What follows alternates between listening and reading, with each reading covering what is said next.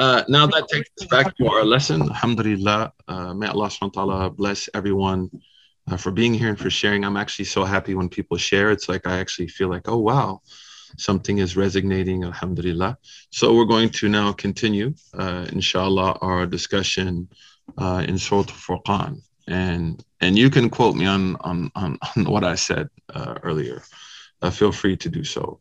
That anti blackness is a, a sin, a major sin, because it's an, it's an act of arrogance. And Allah subhanahu wa ta'ala doesn't he doesn't love the arrogant. And the process mentioned that people of arrogance are eligible for hell. And this is also being anti-immigrant right? Anti-anything. Right? Those discourses that we find now the secular discourses that have permeated into the muslim community whether it's anti-black black uh, ideology and, and actions or nativism that has impacted the community all this stuff is haram man billah and anyone who has a relationship with the Quran, there's no way they could buy into this. There's no way that they could buy into this. Alayhi, yes, exactly, Zia. The final prophet, khutbah, alayhi salatu salam. So that takes us back now to Surah uh, uh, Al Furqan. Uh, Allah subhanahu wa ta'ala, uh, as we started here in this important verse, the first verse, it talks about the creation of the heavens and the earth, the creation of the stars and the moons and the sun, the alteration of the day and the night for those who are reflective and those who give thanks. And then Allah subhanahu wa ta'ala begins to talk about the ibad ar-Rahman. I can try to bring up also a translation. Um, let me see if I can find here how to share it with you all. No, I don't think it's going to let me. So if you have your your mushaf, you have your copy of the Quran, you can take it out if you want to take notes, inshallah. So Allah subhanahu wa ta'ala says after talking about وَعِبَادُ الرَّحْمَنِ الَّذِينَ يَمْشُونَ عَلَى الْأَرْضِ هَوْنًا وَإِذَا خَاطَبَهُمْ وَجَاهِلُونَ قَالُوا السَّلَامَ Then he continues, and we said that this chapter, this part of the chapter, is dividing our personal development into four areas. Number one is acquiring good qualities, adorning, if you will, a tahalli, uh, the second component that we're going to find certain characters t- characteristics talked about about these people is a takhalli. How do I remove? So we could talk about, for example, our discussion now about race. How do I how do I uh, adorn myself with the notion of what Islam and how Islam looks at race, and then how do I remove sort of the the the toxic uh, understandings of race as they're playing out now in the contemporary world? Right? That's that process that we're talking about. And the and, and the go between is introspection interrogation and then toba and then change. There's no toba if there's no change. There's repentance and then there's a change. I'm going to change my way of thinking my way of looking at things. And and that's something people don't like to do. And then the third is those qualities that are going to allow us to maintain our adherence to the qualities of the servants of the most merciful. And then finally, what are those things we can use to increase our capacity? So we look at it in four ways what I need to acquire, what I need to remove, what I need to stay consistent, and then what will increase my capacity for more good. That's how this chapter is going to play out. Allah subhanahu wa ta'ala says in the 63rd verse, وَالَّذِينَ يَبِيتُونَ لِرَبِّهِمْ سُجَّدًا وَقِيَامًا Allah subhanahu wa ta'ala says, you know, those who spend their nights, bait, the word bait is translated as house, but the word bait actually is a place that you sleep at night. Tabyit means that I'm going to spend the night somewhere. This is a form, Arab, Arabs, they love to do this in ancient Arabic. They would name a place by what it's for. So, for example, the word masjid, why is it called masjid? Because it's the place of sujud. Muwadda, the place to make wudu. It's called that because that's what it's for. This is something as Imam Jurjani, who's a great scholar in Dalal Ijaz, he talks about this as something interesting in the Arabic language. So here, bait is the place where we sleep. So Allah subhanahu wa ta'ala says, وَالَّذِينَ يَبِيتُونَ لِرَبِّهِمْ Those who, and here yabit, yabitun means they spend the night. لِرَبِّهِمْ And this lam is meaning the lam of ikhlas, that they spend the night sincerely for their Lord. The Prophet said. Indeed, every righteous action is by its intention. Statement of, of the, the righteous people, niyatul mu'mini khayru min amali, right? That the intention of a believer is better than his or her action. So they they they worship at night, they do an action, but that action is coupled with sincerity. Some of our, our teachers would say that sincerity is to the action what the oxygen is to our bodies. That's why Imam Ibn Ata'illah he says in Al Hikam, Al A'malu, uh, he says, Al A'malu suratun qa'imah, right? That actions are simply in, empty vessels. What the ruh in those actions, sirru ikhlasi fiha, is that secret intention that's found therein, inside those actions. That's what brings life to the action. Somebody may pray Fajr and somebody may pray Fajr next to them, and they they do the exact same movements. But one, their reward is like infinitely greater than the other. Why? Because of the intention So he says, وَالَّذِينَ يَبِيتُونَ لِرَبِّهِمْ Because we know that sometimes people turn the most secret actions into moments of public exhibition. And this is the danger of positing now religious education and religious practice through the medium of social media. Whereas the initial component of religious acts is not social, it's for Allah. And then whatever comes after, alhamdulillah. But the danger now is that social media is causing people to think first and foremost about the makhluk instead of the khaliq. It doesn't mean also we should get rid of social media, but we need to be aware of its dangers. And that's one of its dangers. So. How do we achieve sincerity? Number one is we know Allah. The more we know Allah subhanahu wa ta'ala, and the more we realize that no one can give us anything, not even a, a morsel of food that we eat, except Allah. That every single thing we, we have, every moment of our life, every second of our existence is from Allah, not from His creation. And that's why the Prophet wasallam, he said to Sayyidina ibn Abbas, may Allah be pleased with him both, he said, know that if the entire world came together to harm you, they could not harm you unless Allah allowed them to. And if the entire world, if all the likes in the world, all the followers in the world came together to benefit you, they could not benefit you unless Allah subhanahu wa ta'ala permitted them to. So Allah subhanahu wa ta'ala is the one Al-Malik al-Mulk, Al-Mudabbir, who controls all things. And when I when I when I know that, then my my vision of Allah dilates. What's called mushahadat al-qulub. ولكن تعمل القلوب التي في صدور.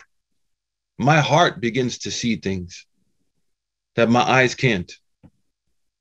That's why in Surah Abasa, the blind man who has nothing can see more than the aristocracy who has everything. Abasa wa tawalla an ja'ahu al-a'ma wa ma yudrika la'allahu yazakka. Why? Because that blind man doesn't see with his eyes, but he can see with his heart. Those rich people of Mecca who have all the followers and all the attention, they can see with their eyes, but they can't see with their heart. So the more I think about the Quran, the verses of Quran, the names and attributes of Allah, the stories of the prophets, I see Allah's actions in creation through the lens of the Quran, the easier it is to be sincere. Because I realize the only one who can give and take is Allah, no one else. So I'm able to amplify what I don't see and minimize what I see around me. And this is the meaning of ihsan. To worship Allah as though you see Him, even though you can't see Him. I worship Allah subhanahu wa ta'ala because I know Allahu Allah. And the best place to learn this is the Surah Al-Fatiha. Alhamdulillahi Rabbil Alameen. Ar-Rahman Ar-Rahim. Maliki Yawmiddin. Everything in dunya and everything in akhirah is controlled by Allah. No one else. So then why would I worry about others? I should focus only on Allah. وَمَا أُمِرُوا إِلَّا لِيَعْبُرُوا اللَّهِ مُخْلِصِينَ لَهُ دِينَ حُنَفَاءَ They were only ordered to worship Allah sincerely. So the first is knowledge. The second is obedience, the sign of sincerity that I obey Allah subhanahu wa ta'ala. Imam Al Ghazali, and we were reading this on Tuesday nights at the ICNYU, it's online also for everybody. Imam Abu Hamid in Minhaj al Abidin, he outlines the three things a sincere person should be learning theology, practical theology, practice, how do I worship? And the third, how do I purify and work on my soul? Iman, Islam, and Ihsan. The last is that we achieve sincerity through test and success through life. That's why Allah subhanahu wa ta'ala says, وَإِنَّ لَكُمْ فِي الْأَنْعَامِ فِي الْأَنْعَامِ لَعِبَرَةً That in cows, there's a lesson for you. نُسْقِيكُم We provide you drink what comes from their belly. بَيْنَ فَرْث وَالدَّمِ Between feces and blood, what comes out of those cows? لَبَنًا خَالِصًا Is what? Pure milk. The word used is the same word for ikhlas. labanan, khalisan, pure milk. So through the test of blood and feces, pure milk comes. Metaphorically, through the test of life, sickness, health, happiness, sadness, success, failure, blood and feces, you come out ikhla- with ikhlas. So just as leban, pure milk comes through this process of digestion and difficulties and then is pure, the abd of Allah, the servant of Allah subhanahu wa ta'ala, will come pure through difficulties and hardships. Difficulties teach us how we are completely under the control of Allah, Al Qahhar. Success reminds us that Allah subhanahu wa ta'ala is Al Nasir, the one who aids and helps. Subhanallah. So now we see ikhlas is something different. And that's the fourth point. Ikhlas is a process, not an event. And this is perhaps one of the biggest mistakes I see people when it comes to religion. They want everything quick, they want it microwaved. But subhanAllah, religious go- growth is a process, not an event. Events are salt on the food. Everyone wants the Pauline epiphany, everyone wants the Omar moment, but this is rare. And for most people, it's not healthy. But instead of process, that's why, again, in the Hikam, Imam Ibn al-Ta'ala says, من علامات الاعتماد على العمل نقصان الرجاء عند وجود الزلل right that the sign that we have trusted in our deeds instead of Allah is that when we're tested we slip we lose hope but if my hope is in Allah it's in the process not the moment then I understand my actions are just salt on the food subhanallah So Allah says, وَالَّذِينَ يَبِيتُونَ لِيَرَبِّهِمْ The word "Rabb" in Arabic is translated as Lord. I have a problem with this because it's rooted sort of in a post-colonial translation. The word "Rabb" is more than Lord. mu'ni al-adam wahadi ma مَا min al-Adam. This is the meaning of "Rabb." Rabb is the one who makes from nothing and then nurtures and provides that thing that was made. That's called Rabb, subhanahu wa ta'ala. So li rabbihim to their sustainer, their creator. So walladhina yabituna li rabbihim sujjadan wa qiyama. Those who, subhanallah, they spend their night for the sake of their Lord in sujud, in prostration, and qiyam, standing. If you think about it, subhanallah, right? If you think about the order of salah, you may ask, why here is it yabituna li rabbihim sujjadan? Why not qiyaman wa sujjadan? Like why doesn't it begin with why does it begin with sujood instead of standing? There's something really interesting in the Quran in particular that we learn that when something is important, Allah subhanahu wa ta'ala will mention its particular qualities or a particular component of it. So, for example, من كان عدو عدو لله وملائكته ورسله وجبريل وميكائيل. Allah says in Surah Al-Baqarah, who is an enemy of Allah and his angels. Then he mentions Gabriel and Michael. He already mentioned the angels. Why does he mention them now? Because he wants to show their importance out of the angels. They're very important. This is called atf khas al am in Arabic, where you mention a universal and then you mention its particulars. Like sometimes when people talk about their favorite sports teams, they'll say the name of the team and then they'll mention a few of the athletes associated with that team to show the centrality of those athletes and their relationship to that team. We also do this with food. We may mention the food, but then we mention the particular components of the food to show their importance. This is also in English, but not not in the same kind of way that that Arabic is very deliberate about this. So we find in the Quran that Allah subhanahu wa ta'ala mentions the universal aqim as-salah, establish salah. But then we find in the Quran something that's very rare. Instead of mentioning one or two particulars, Allah mentions every component of salah in isolation. So here in Surah Al-Furqan, sujjadan wa qiyama. They are in sujud and they are standing. Allah says, وَقُومُوا لِلَّهِ قَانِتِينَ Stand in prayer and obedience to Allah. Allah says, وَاسْجُدَ وَقَتَرِبْ Right? At the end of Surah Al-Alaq, he talks about sujood. But also, subhanAllah, he says to Sayyidah Maryam, "Warka'u مَعَ or Warka'i وَارْكَعِي to make ruku. So there's ruku. Allah subhanahu wa ta'ala mentions the tilawa of Quran, the recitation of Quran in salah. Wa Quran al-fajr, Quran al fajr الْفَجْرِ kana mashhuda. It's talking about Salat al-Fajr. That when someone's reciting the Quran in Salah, it's being witnessed by the angels. So if you think about what I'm saying here, Allah mentions prayer and something really interesting, He mentions every single component of the prayer. Why? To show you that every single act of salah is important. If every isolated act of salah is important, then what about the entire act of salah? Subhanallah. That's why one of my teachers, mashallah, years ago, he said, if you want to know the importance of salah, just think about this that the fard prayers, the obligatory prayers, the mandatory prayers, are divided into different cycles, what we call ruku', right? Raka'at, so, for example, Fajr has two cycles, Dhuhr has four cycles, Asr has four cycles, Maghrib has three, Isha has four.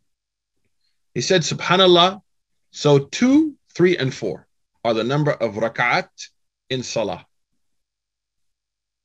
He said, if you want to understand how important that is, look in Surah Al-Fatir, where Allah subhanahu wa ta'ala says about the angels, Mathna wa thulatha wa ruba'. They have two wings, three wings, and four wings.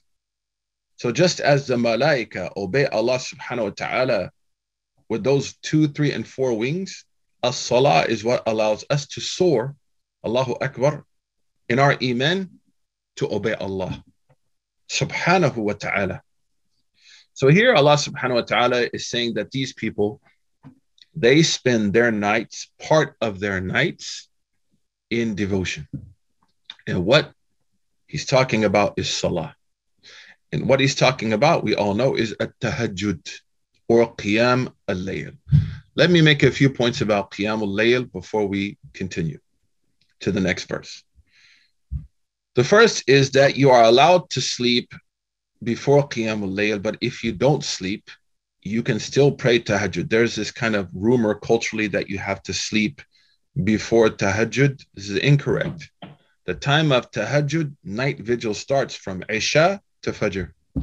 Was Sayyiduna Abu Bakr radiallahu anhu, he used to pray early after Isha, was Sayyiduna Umar and Sayyiduna Uthman or Sayyidina Ali, they would pray late, pray late at the night. The second uh, question that people have is how many raka'at should they pray? It's up to you. This is nafil. You can pray as much as you want. The third is people ask, do I have to pray witr? Do I have to pray the witr prayer, the one rak'at when I'm finished? It's best, but it's not an obligation.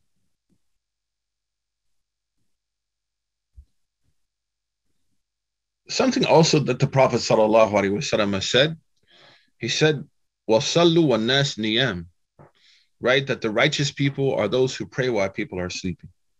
So we understand from this hadith as well as other hadith, it doesn't mean you have to spend the entire night in worship, but a little bit of the night. The Prophet said, Usalli wa anam. An authentic hadith, I pray and I sleep. Sallallahu alayhi wa sahbihi wa sallam. The fifth is some people ask how to do this. What I encourage people to do is don't try to do more than you can handle.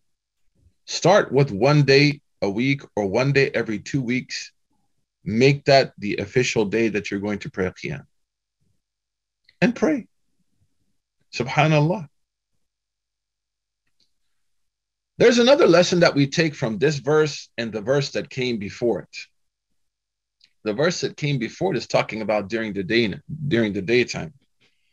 الذين يمشون على الأرض هونا وإذا خاطبهم الجاهلون قالوا سلاما.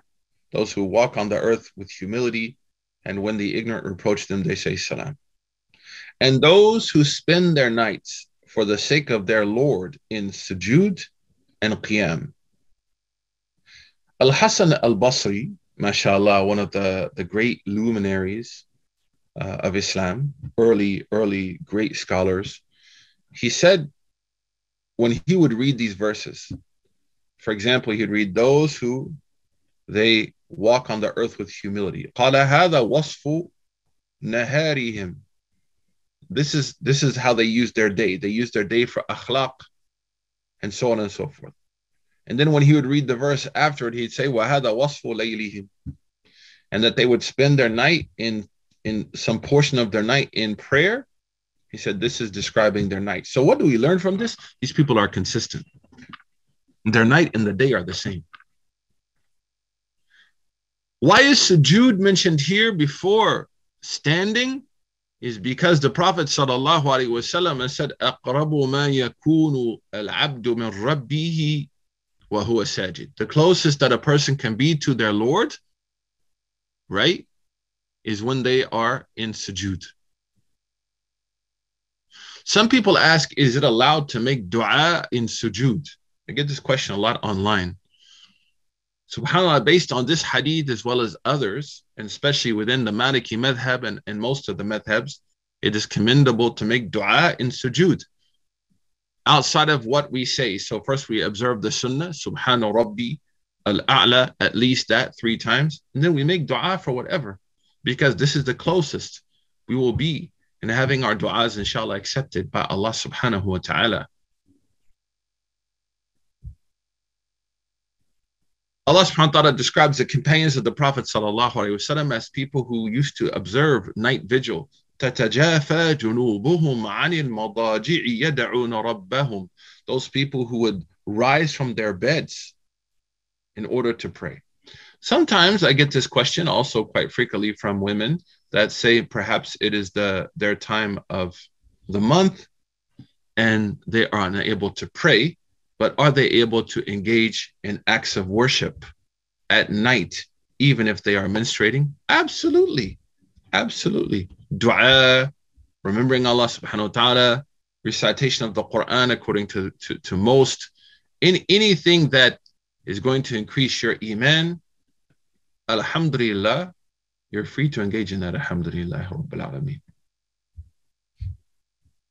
It takes us to so so that's the, the next adornment that we want to acquire is night vigil. So, what was the first? Not being a corrosive force in the daytime, corruption.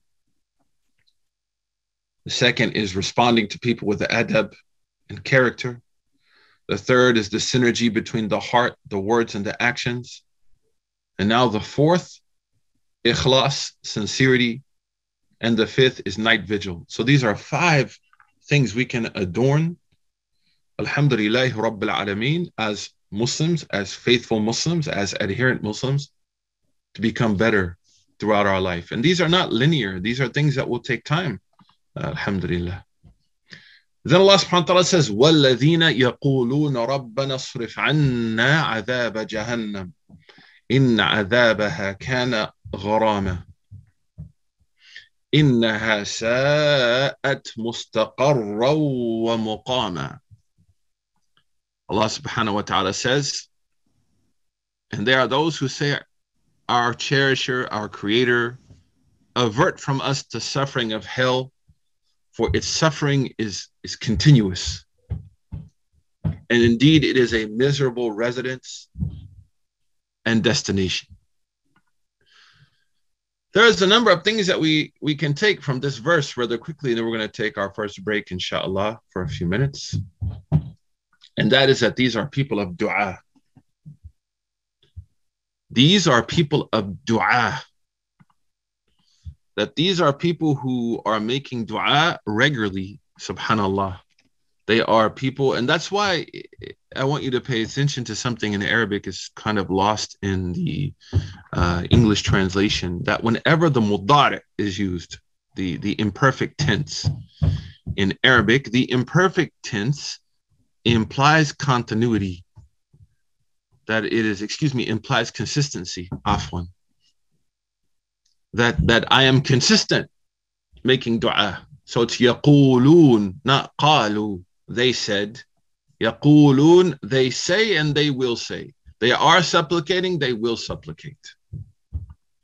Let's quickly talk about some of the etiquettes of dua that are very important. Number one is eating halal is to eat halal. We know the Prophet ﷺ, he mentioned a person who his earnings and his nourishment were from haram. And he raised his hands in dua, and the Prophet said, that his, his food, his clothing, his nourishment is, is from haram sources. Haram here doesn't only mean the biha, that it's slaughtered. Haram can also be that it's taken through oppression that is taken illegally, that it's usurped. وَمَطْعَمَهُ حَرَامٌ وَمَلْبَسَهُ حَرَامٌ وَمَشْرَبَهُ حَرَامٌ Prophet said that his source of clothing and food and drink are all, all forbidden. فَأَنَّ يُسْتَجَابَ لَهُ how's, how's his dua going to be answered then? The third, the second important etiquette is that we want to be engaged in da'wah. The Prophet sallallahu alaihi wasallam, he said, by him in whose hands is my life. You either enjoy good and forbid evil, or Allah will certainly send his punishment upon you, and you will make dua, and your dua will not be answered. Doesn't mean at a macro level you go out in the streets and start. No, no, but I'm calling to good, I'm forbidding the evil. In my own life, in the life of those that in my circle of influence. This the third is being present in supplication. Right? To be to be to be attentive. The hadith of the Prophet that Allah subhanahu wa ta'ala will continue to respond to a person in dua as long as they are present in that dua. The fourth is avoiding sin. Umar ibn Khattab radiallahu anhu, he said, caution with Allah, with what Allah has prohibited causes the dua to be accepted. And that's why someone asked Sufyan al-Thawri, what is the key to having dua accepted? He said, Inna tark dhunubi huwa dua. SubhanAllah. He said something really nice. He said that indeed it is only leaving sin that causes a dua to be accepted. SubhanAllah. Being passionate in dua. The Prophet said that when one of you supplicates, let he or she be de- decisive. And they should not say, Oh Allah, if you want or if you like. No, ask Allah what you want and be confident in the blessing of Allah subhanahu wa ta'ala. Those are kind of the outer etiquettes of dua. What we tend not to talk about, though, are the inner, the attitudes, the emotions that should be there when dua is made. And again, I want us to understand something. Dua is an event, but the process of, of or the, the answer of our dua often comes in a process, comes over time, comes in ways. How many of us, subhanAllah, we made dua for something and at that time, it was so important to us. And maybe even we forgot about it. And then later on in life, bam, oh man, yeah, subhanAllah, I made dua for this. I made dua for this. So let's talk about a few of the attitudes we should have during dua. Number one, we should assume the best. The Prophet wasallam, he said, that Allah subhanahu wa ta'ala said, Ana inda dhanni abdi. I am to you as you think I am. And it's important to realize that Allah subhanahu wa ta'ala does not have to answer our du'as. We do not have a commodified relationship with Allah subhanahu wa ta'ala. So sometimes I meet people and they're like, Allah's angry with me, Allah hates me, Allah has abandoned me. Why? Because he didn't give me what I wanted. Hold up a minute like let's step back and ask ourselves who knows what's best for who that's why subhanallah we can sometimes we heard from some of our teachers adamul jawab huwa ainul jawab yeah that the absence of the answer is in fact the answer like the, the the absence of the answer to my dua what i want is actually the best answer because Allah subhanahu wa ta'ala has two important names we should understand Al Mu'ti wal Mani, the one who gives and the one who keeps away. He keeps away from us because it's for our benefit. We should trust his withholding more than we rely on what we think is best for us. That's the height of tawakkul. And the same when we're given something, whether it's difficulty or whether it's ease, alhamdulillah, it's from Allah. Everything from Allah is good. Subhanahu wa ta'ala. The next is we should know that Allah is in control. Imam Ibn Ata'illah in Al-Hikam, he says something so beautiful. He says, لا يكون تأخر عمل العطاء مع الإلحاء في الدعاء موجبا ليأسك. He says, do not let a delayed response in the giving, in the gift you're asking for, your dua. When you are doing that with incredible passion and there's a delayed response, and you're making this consistent, passionate dua, but the response isn't there, he says, do not let that cause you to despair. فهو الضامن لك فهو الضامن لك الإجابة فيما يختاره لك لا فيما تختاره لنفسك because he has guaranteed that he will answer you in the time he chose not in the time you choose وفي الوقت الذي يريد لا في الوقت الذي تريد in a way that he chose not in the way you chose and the time he chose not the time you chose but he guaranteed he will answer you in this life or the next So alhamdulillah, those are some of the uh, you know etiquettes of dua. Let's just mention a few of the unwarranted controversies that again have been created by uh, unfortunately passionate people who are very sincere, but perhaps they are not uh, exposed to all of the kind of uh, research on dua. So one is raising the hands in dua we find sometimes people telling people they shouldn't raise their hands in dua. This is a religious innovation. Uh, I have a long discussion about bid'ah. You can listen to it, I think, on my podcast or on YouTube. Um, but Imam Ibn Hajar al Haythami, he writes in Fatwa al Kubra, raising the hands in dua is a sunnah in every supplication outside of the prayers. Whoever assumes that he, alayhi salatu wasalam, did not raise his hands in supplication except during the prayer for rain, that person is extremely negligent, sloppy, and irresponsible. SubhanAllah. Imam Ibn Hajar Haytami was scholar of hadith. So he's talking about this from the perspective of all of the hadith narrations that he was aware of, which were immense. A second controversy that we need to be careful of is dua in congregation. And people tell people that making dua in congregation is a bid'ah. But here, the verse itself, right? If you look at this verse in Surah Al-Furqan, subhanallah, verse number uh, um, 65, it says very clearly in Arabic, وَالَّذِينَ يَقُولُونَ They say. So they are saying it together.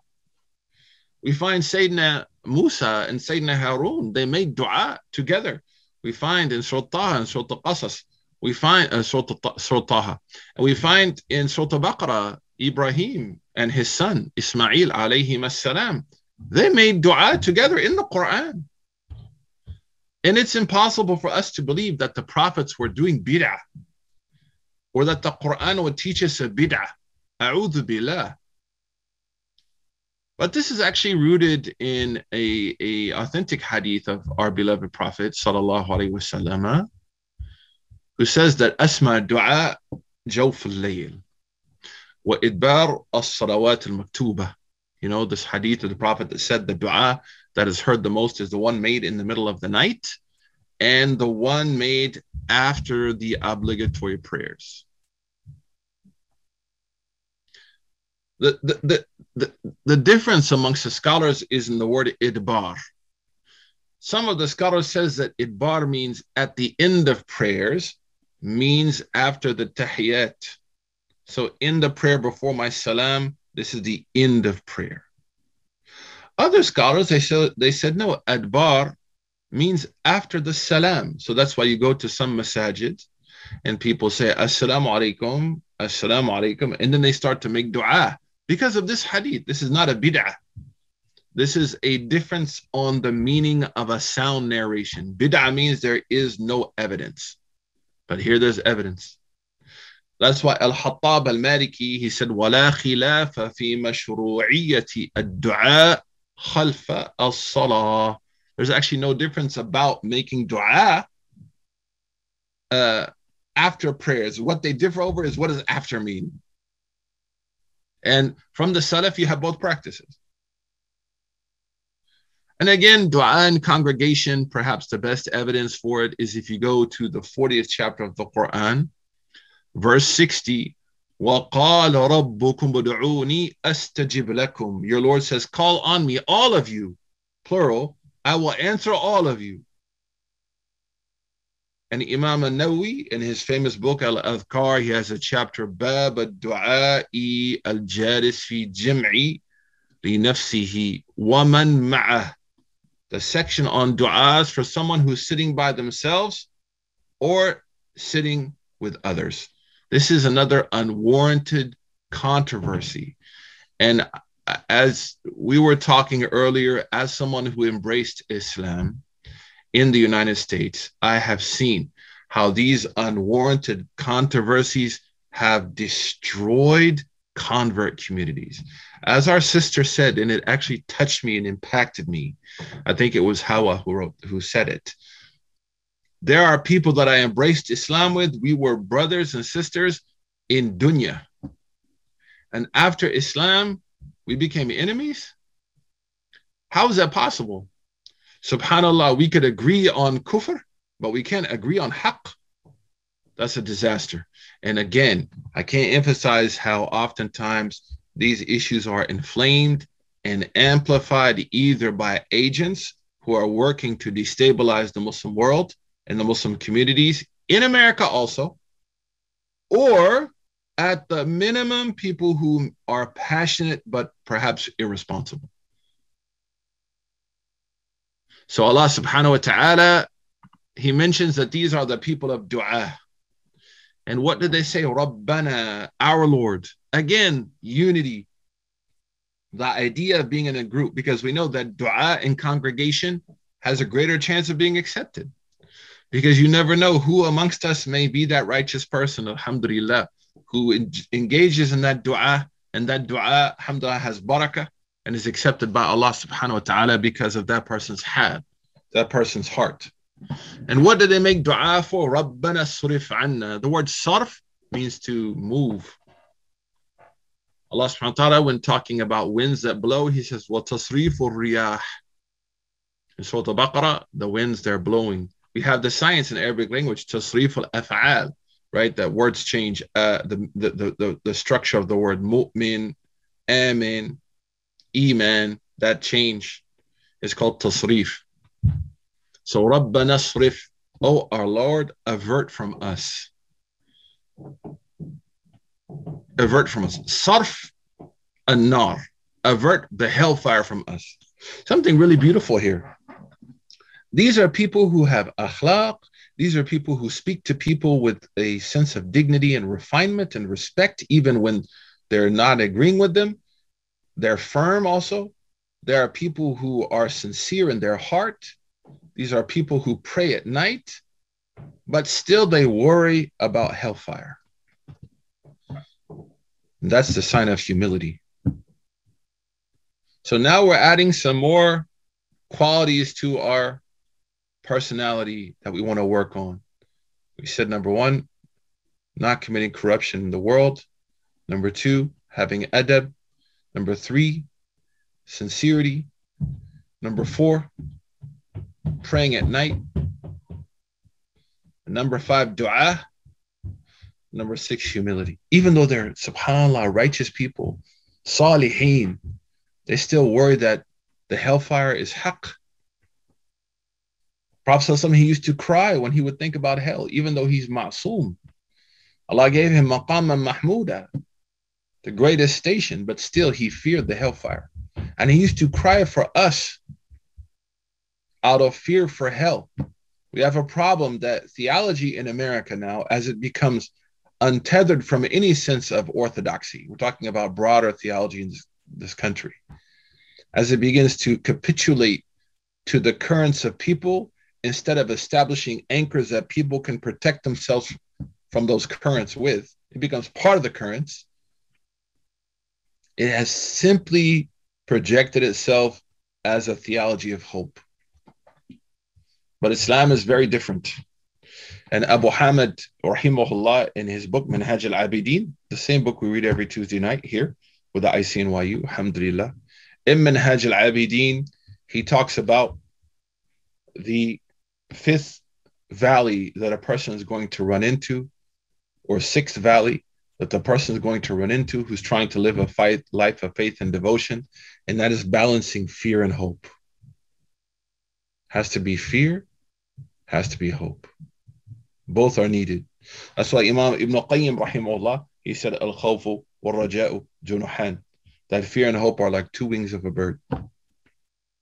So I use the fear of God, the fear of hell when I start to feel that I'm slipping.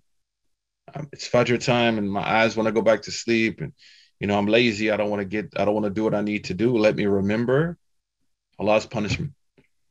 If I'm despondent and defeated and broken, let me have hope in Allah. Subhanahu wa ta'ala. So some ulama they said, have fear when you're young, have hope when you're old. That's why Sheikh Dardir, he says, وَغَلِّبِي الْخَوْفَ عَلَى الرَّجَاءِ وَسِرْ لِمَوْلَاكَ بِلَا تَنَاهِ In Al-Kharida, Sheikh Ahmad al-Dardir, he says, you know, that in certain moments in your life, let fear push you to be better. And at other moments of your life, let hope push you to be, be better. And we mentioned yesterday that Imam Al-Ghazali says that fear is good as long as it inspires you to responsibility. And hope is good as long as it inspires you to responsibility. Yeah, both. Not just one or the other. Subhanallah. So here they say, رَبَّنَا اصْرِفْ عَنَّا عَذَابَ جَهَنَّمَ Oh Allah, save us from the punishment of hell. Avert it from us. إِنَّ عَذَابَهَا كَانَ غَرَامًا يعني أبدية because its punishment is everlasting. إِنَّهَا أي إن جهنم ساءت مستقرا ومقاما and indeed hellfire hell is the worst place of rest and the worst place to be established يعني الإقامة مكان الإقامة مقامة like we say مقام إبراهيم Right? The maqam of Ibrahim is where we know that place is. We don't want to be in the maqam of hell. A'udhu billahi uh, min shaitan rajim. Inshallah, we're going to take a break for a moment. we finish now the positive qualities, those things that we want to adorn ourselves with. And next, we're going to talk about those things that we want to remove uh, from our lives. Barakallahu fikum. We'll come back in about uh, 10 minutes, inshallah. Wa sallallahu wa sallam ala Sayyidina Muhammad. Wassalamu alaikum wa rahmatullah.